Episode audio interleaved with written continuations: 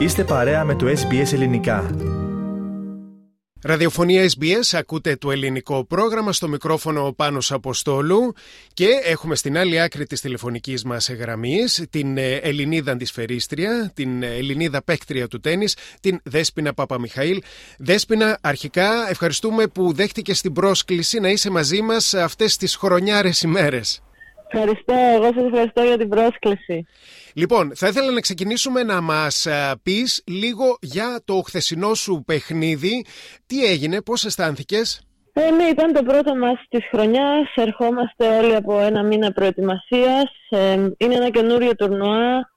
Ε, είχα το άγχος γιατί ξεκίναγα εγώ την αναμέτρηση. Γενικά να είσαι στην ίδια ομάδα με τον Στέφανο και τη Μαρία που για όλους εμάς ε, είναι μεγάλα παραδείγματα και αυτό σου δίνει ένα παραπάνω κίνητρο και ίσως στην αρχή το είχα, το είχα ως, ως λίγο στρες και ήθελα να τα πάω καλά για όλη τη χώρα, αλλά σιγά σιγά όσο πέρναγε ε, η ώρα μέσα στο γήπεδο έβρισκα τα πατήματά μου και ένιωθα όλο και καλύτερα και, και στο τέλος κατάφερα να πάρω την νίκη με μια έδειξα μεγάλη ψυχική δύναμη.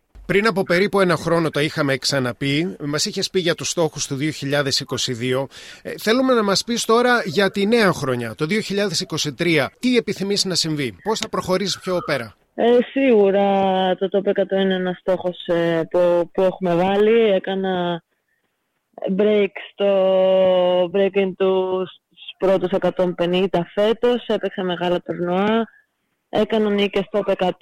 Προπονούμαστε γερά και είμαστε πολύ συγκεντρωμένοι στο, στο παιχνίδι μου, στο να βελτιωθώ, αλλά σίγουρα ένας στόχος ε, Μπορώ να πω είναι το top 100. Συχνά στις δηλώσεις σου αναφέρεις ε, στον ε, Στέφανο Τσετσιπά, στη Μαρία Σάκαρη ως παραδείγματα ε, που σου δίνουν όθηση για να πας ακόμα καλύτερα. Υπάρχει κάτι άλλο που σε κάνει, σε κρατάει σε φόρμα, υπάρχει κάτι άλλο που σε κρατάει σε γρήγορση, υπάρχει κάποιο άλλο κίνητρο για να συνεχίσεις για τα επόμενα χρόνια πέρα από τους δύο αυτούς πρωταθλητές μας; Σίγουρα το μεγαλύτερο μου κίνητρο είναι το πάσο και η αγάπη που που έχω για αυτό το άθλημα. Αν δεν, αν δεν είχα αυτό, δε, ίσως αυτή τη στιγμή να μην έπαιζα ακόμη τέννις, γιατί γενικά δεν είχα μια εύκολη καριέρα. Ε, οπότε θα έλεγα ότι το μεγαλύτερο μου κίνητρο είναι η αγάπη, η αγάπη και το πάθος που έχω για το τέννις. Και είναι, γίνεται και κάθε φορά ακόμη μεγαλύτερη. Και στην Πέρθη ήρθε σε επαφή με πολλούς Έλληνο σε φιλοξένησαν εκεί και στο, και στο προξενείο νομίζω και στο ελληνικό κλαμπ. Αναπτύσσεται γοργά μια ιδιαίτερη σχέση με τους ομογενείς. Τι θα τους έλεγες, τι ζητάς από αυτούς; Τους ευχαριστούμε όλοι πάρα πολύ. Χθες ε, ήταν μια μαγική ατμόσφαιρα, πάρα πολλοί Έλληνες που μας ε, βοήθησαν να, να ανταπεξέλθουμε στις, στις δύσκολες αυτές συνθήκες ένα μεγάλο ευχαριστώ. Τους, τους βλέπουμε, τους ακούμε, τους αγαπάμε και ελπίζουμε να συνεχίσουν να έρχουν να μας βλέπουν και να τους δώσουμε μεγάλες χαρές. Το τέννις πάει πολύ καλά για την Ελλάδα τα τελευταία χρόνια.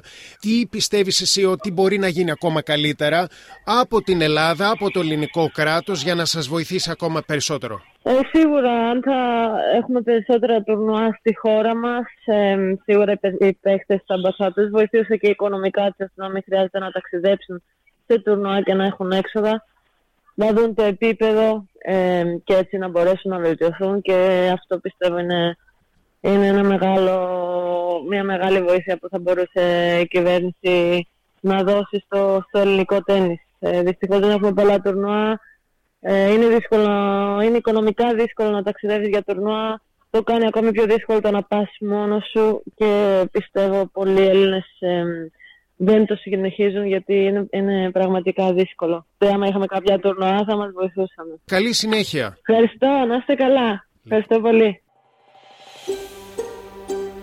Θέλετε να ακούσετε περισσότερες ιστορίες σαν και αυτήν; Ακούστε στο Apple Podcast, στο Google Podcast, στο Spotify ή οπουδήποτε ακούτε podcast.